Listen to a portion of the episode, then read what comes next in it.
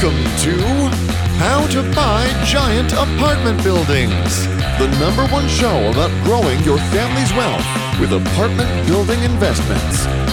Now, here's your host, Mark Allen Kenny. Hey, everybody, welcome to How to Buy Giant Apartment Buildings. I'm Mark Allen Kenny. Today I'm going to be talking a little bit about the deal that we're working on.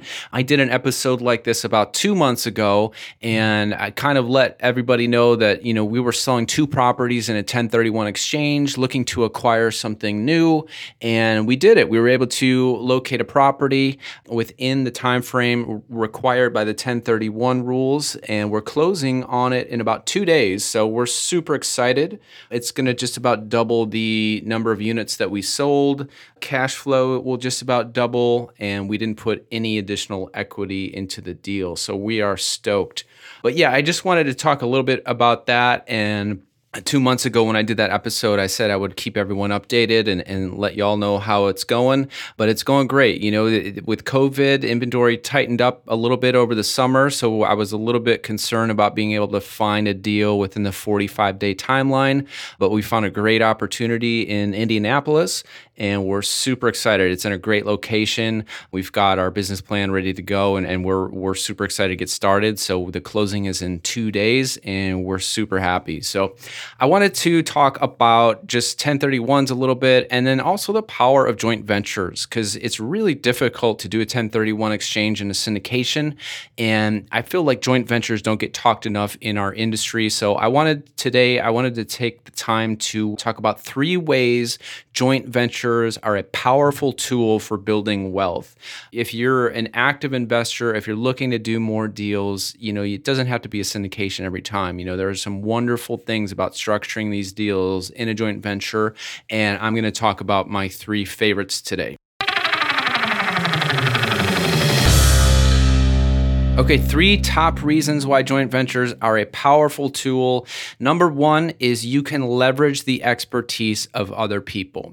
So, running these properties takes a ton of different skill sets. My company is, you know, we're, we're out there networking with brokers, we're building relationships. You know, this industry is very relationship driven. At the same time, we're underwriting deals, we're studying changes in the market, everything from macro population growth to new construction projects across the street we know where people are moving to and the amenities they want to see in a post COVID world. So, you know, you've got to surround yourself with the right people. So, when you, when you do a deal in a joint venture with the right people, you're able to leverage the expertise of others while simultaneously adding value uh, with, with whatever you're an expert at. So, you know, if you're if you're great at sourcing deals, then awesome. If you have insight on how to add value and structure a business plan, even better. As long as you have a strong operator you can really take the things that you're great at and leverage them to build wealth. So let the boots on the ground deal with the execution. You know, let that operator implement a business plan and hit target returns. That way you can maintain a macro view and keep a, a, an eye on the full picture and the success of the project. So if you're if you're a passive investor in a syndication, sure, that's one strategy. And, and, and a lot of people love that. And we do syndications as well. But if you're interested in the active side, then then you should really consider a joint venture and then also consider how you can add value to that partnership. Okay, the number two reason why joint ventures are a powerful tool for building wealth is you've got long term wealth options. So here's a question Do you want to invest in an asset that you have to sell in five years in order to hit your target returns? Or do you want to build a portfolio that you can pass on to your kids? It's a simple question. Do you want to be paying capital gains tax on a hamster wheel looking for deals in down markets? Or do you want to put your family in a position to succeed regardless of what's happening in the market? Because those who don't need to sell are going to outlast those who do. It's like a, a game of hot potato with a syndication. You know, a, a, syndicator puts in new floors, who then sells it to another syndicator who puts on new roofs, and the game continues. But with a joint venture, it's a long term strategy. So we're positioning ourselves and, and acquiring assets with a long term view in cities with long term projected growth. So we don't need to sell in five years in order to hit a 20% IRR. You know, we can hold that long term we can refi our cash out of it. Ideally, we're looking for very strong, newer assets that make sense to, um, you know, just uh, create and preserve generational wealth. So assets that we're not looking to sell in, in five years. You know, we want assets that we can pass on to our kids. So you can do that in a joint venture, which is pretty cool. And you can't always do that in a syndication, you know, sometimes you actually do need to exit that project in order to hit investor returns. So it's nice to not have to jump through those hoops. You know, what if you can partner with an operator with a long term view and who is there for you and your family and only invested in assets that would weather the economic storm long term. You know, and I'm not, I'm not talking about the recession right now. I'm talking about weathering the storm of the next recession. You know, assets that will continue to cash flow and appreciate on a longer timetable. You know, that's the power of joint ventures. So when you're an active investor and you can control the voting rights, you have a much greater ability to build your wealth. And finally, the third reason why joint ventures are a powerful tool is that they are extremely nimble. You know, if you do a joint venture with one other person, maybe you've got a total of three, three or four people in the deal, you can kind of control your own destiny with that asset. So you can decide your own involvement and the role you want to take. But with a small group of partners, you can decide when to sell it, when to refi. You can collectively decide on a business plan that makes sense for you. You know, this this 1031 exchange we're doing in two days it's a game changer because we're essentially able to do double our unit count and more than double our cash flow with one transaction. We're putting zero additional funds into that deal. So you can't do that with the syndication. You know, there's no scenario in which the number of units you own doubles and your cash flow doubles without having to pay capital gains taxes and starting from scratch again with a new deal. You know, there's just too many passive investors in a syndication for you to be able to do that. So being nimble in a joint venture is extremely powerful. You know, joint ventures allow you to quickly take advantage of opportunities and grow wealth long term.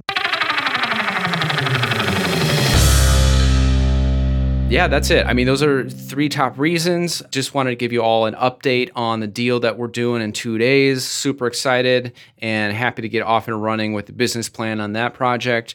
But yeah, we close in two days, and it's, it's exciting. You know, we uh, we didn't put we we sold two properties and we rolled them into this one larger one, and you know, it, it is essentially doubling the unit count and um, more than doubling the cash flow, which is awesome. So we're very interested in just building generational wealth for our families and joint ventures.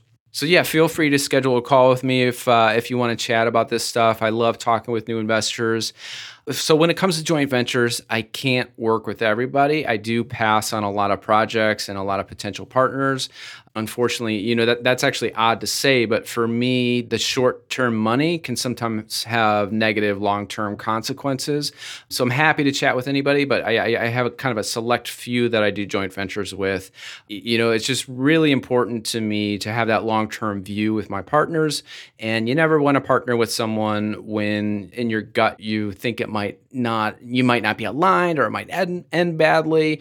So yeah, I think when you choose your partners in a joint venture, it's extremely important to know who you're working with, their background, their philosophy, their investment criteria, their risk profile. These are all very, very important things before you jump into a joint venture because you want to be on the same page, right? You want to know kind of how long you want to hold that property for, if it makes sense to refi at some point, what will happen at the sale you know, will those funds roll into a new property or will you part and, and go your separate ways? All that should be uh, decided up front. So, you know, most people that you talk to probably won't make sense to work together, but, you know, keep putting yourself out there, keep the conversation going as far as being an active investor in a joint venture, and eventually you'll find somebody that you'll like. So for me, that mindset of generational wealth is really important. So, I mean, there are other investors out there kind of chasing yield. They're they're taking more risk, and then if, if that person isn't careful, they they can get into trouble. So, I mean, I partner with people who have the same kind of view as me. We take a long term view,